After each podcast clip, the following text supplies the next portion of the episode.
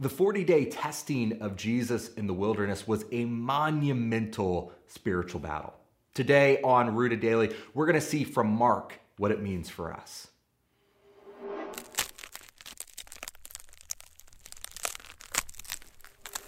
Welcome to Rooted Daily, the podcast where in 10 minutes or less each day we root you in the Bible so you can grow with God. I'm Brandon Levy, and today I want to talk about one of the most monumental spiritual battles in history, and it's the testing of Jesus. Mark tells us that right after his baptism, immediately, the Spirit drove Jesus into the wilderness, and he was there in the wilderness 40 days, tempted by Satan, and was with the wild beasts, and the angels ministered to him. Mark 1 12 through 13.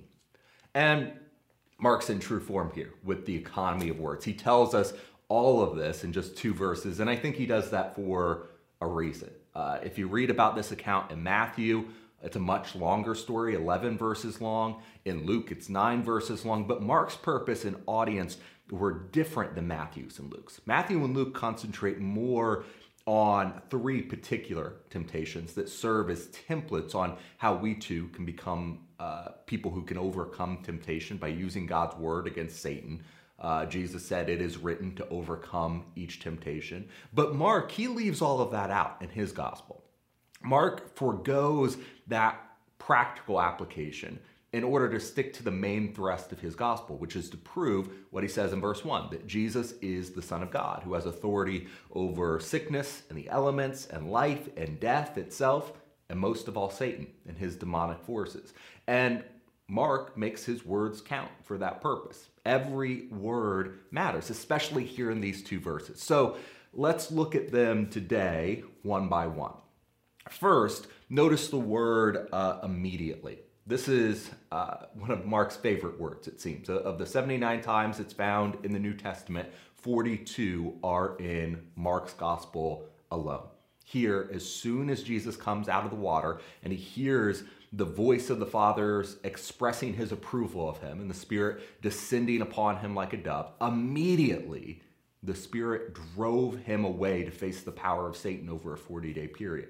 And Jesus doesn't get to bask in the joy of that mighty approval and anointing of his baptism experience. Immediately, he is propelled to the wilderness to take the offensive against temptation and evil instead of avoiding them. Then in verse 12, notice the next word drove. Uh, immediately, the Spirit drove him into the wilderness. You know, Matthew says, that Jesus was led by the Spirit into the wilderness. But Mark uses a, a different word here. Drove is the Greek word which literally means to expel, to drive, to cast, to send out. Mark uses it 11 times in his gospel, and they're all used to describe the casting out of demons. Like Matthew says, the Spirit led Jesus, but Mark is emphasizing the immediacy of this. He is driven out. The, the very first thing the Spirit of God does after Jesus' baptism and his anointing is thrust him into the battle with the devil. Then, once Jesus is driven into the wilderness, he was there for 40 days. In the Old Testament, um, the wilderness was a place of, of testing for 40 years. Uh, because of their unbelief, God let the Israel wander in the wilderness for a generation. But it was also a place where Israel experienced fellowship with God intimate fellowship. And yes, they were tested in the wilderness and they didn't like that very much, but it was in the wilderness that God led them by a cloud day by day and fire by night. It was there that they experienced God's daily miraculous provision for their food. It was there that they received the law of God. So, yeah, 40 days or 40 years, this time in the wilderness was both a time of testing, but it's also a time of fellowship. And the wilderness was also a place of preparation for God's people. Elijah and John the Baptist were spiritually prepared in the wilderness. After Paul believed in Christ, God led him to spend three years in the desert to receive his training directly from Jesus to understand the gospel and his part in spreading it. And so the wilderness was a place for testing, for intimate fellowship, for training, and for preparation, for active ministry. In his baptism, Jesus is approved and anointed for service. And in this temptation experience, Jesus is activated for service through this testing. Then in verse 13, Jesus was tempted by Satan. Now, Matthew and Luke emphasize, again, those three temptations, but Mark uses a, a Greek form of the verb being that implies this temptation was continuous. You know, Matthew records this intense climax, but Mark is talking about a daily battle in the wilderness. Satan was constantly tempting him, constantly engaging him in spiritual battle. You know, just because Jesus was the Son of God and just because he experienced heightened fellowship with the Father in the wilderness, this was no cakewalk for Jesus. This was daily spiritual warfare at its highest. Jesus was actually tempted because he was actually in human flesh. It's a monumental battle in the Bible. And at the end, Jesus comes out victorious. Not once did he succumb to temptation and give in to sin. Hebrews 4:15 says for we don't have a high priest who cannot sympathize with our weaknesses but was in all points tempted as we are yet without sin. You know somehow in those 40 days in the wilderness, I'm sure many more times in his ministry, Jesus was tempted in every way that we are tempted. Yet he never gave in. He never sinned. He was tempted yet without sin.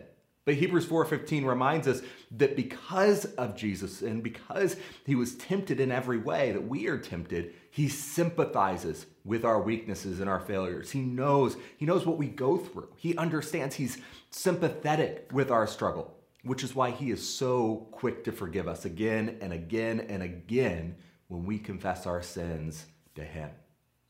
Next, Mark tells us that Jesus was with the wild beasts. That's a detail not mentioned in the other gospels.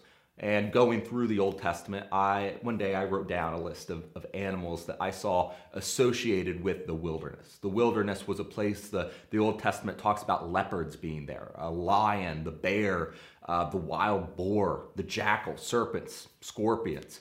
Uh, the Spirit could not have picked a more inhospitable place for the Son of God to be tempted. And notice the contrast here. You know, Paul refers to Jesus as the last Adam in 1 Corinthians 15 45 to contrast Jesus with Adam.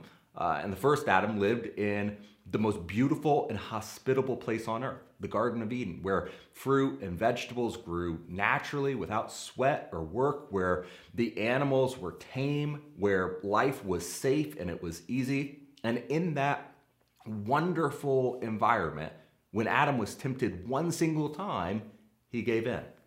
Jesus, though, the second Adam, the last Adam, went out into this dangerous environment where the soil was cursed, where there was no sustenance, where the animals were fierce and ravenous, and where life was harsh and difficult. And in that barren place, when he was tempted not just once, but continuously over the course of 40 days, Jesus resisted temptation every single time. He never sinned even once.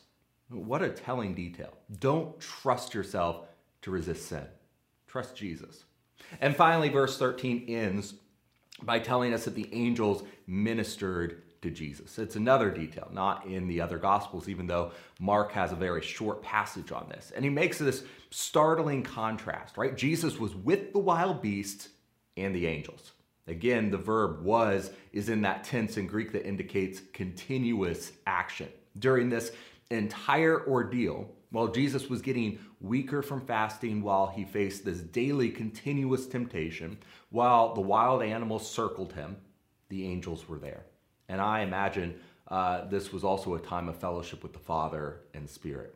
This was the biggest battle Jesus fights until his death on the cross. But when these 40 days are over, Jesus will come out of the wilderness approved, anointed, activated for a ministry that would turn the world upside down.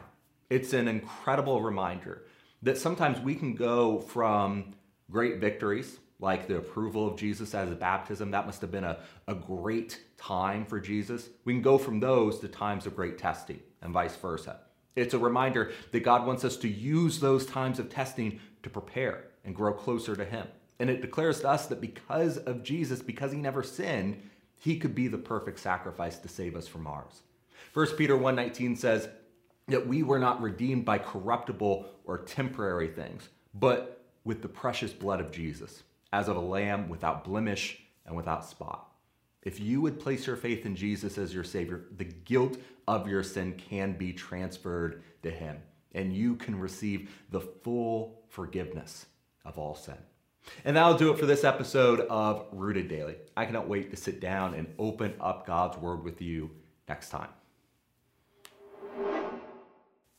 Thank you for watching this episode of Rooted Daily. We're praying that you are growing with us as we study the Bible and use God's Word as our only foundation. If you appreciate this content and you want to make sure that others see it, subscribe to the podcast on your favorite app and hit the share button. Most importantly, if you are ready to take the next step, to repent, be baptized, and hand over your life to Jesus, let's talk today. Just send me a text to 317 207 2734.